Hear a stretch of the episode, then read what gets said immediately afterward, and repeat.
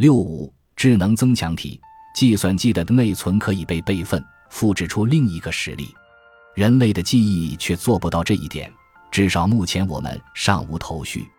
我亲爱的读者，如果你是一个人工智能体，那么原则上，我们可以制造出跟你一模一样的复制体。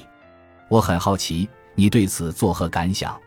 比如，我可以下载谷歌 Inception 神经网络，然后我的电脑就会记住他看过的一大批训练图像，而这些记忆让他可以给没见过的图像分类。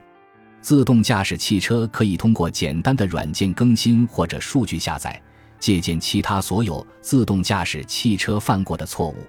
相反，对于人来说，无论是谁想学会驾驶汽车，都得从零开始。我的电脑和手机的记忆力可比我好多了。在早前的电话网络时期，贝尔实验室以人类为对象开展的大量研究表明。人类的短期记忆最多只能可靠存储七位数字，因此最早的电话号码都是七位数。你的智能手机能记住多少位数字？电脑不仅记忆力比我好，逻辑推理和数学运算能力也远远超过我。因此，对于人类来讲，是不是可以说电脑比纸和笔要强呢？如果答案是肯定的，那么根据安迪·克拉克的理论。软件已经成了你心智的一部分。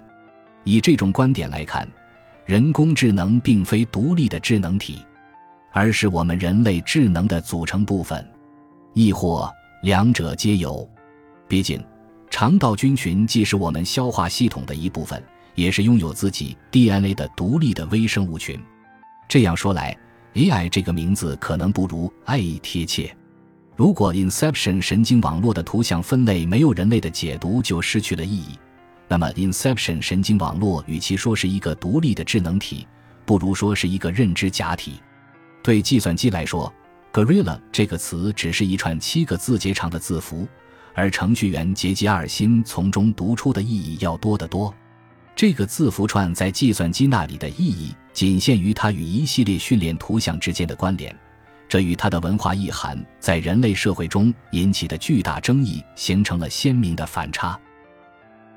感谢您的收听，本集已经播讲完毕。喜欢请订阅专辑，关注主播主页，更多精彩内容等着你。